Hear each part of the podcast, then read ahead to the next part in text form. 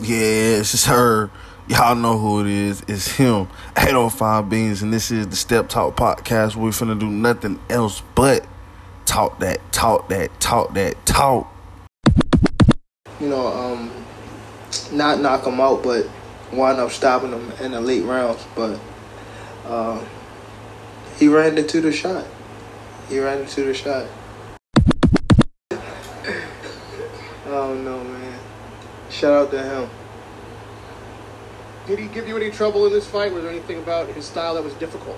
No, I think I need to start warming up more though before the fight, so I won't. I could be already like really warm when I get into the fight.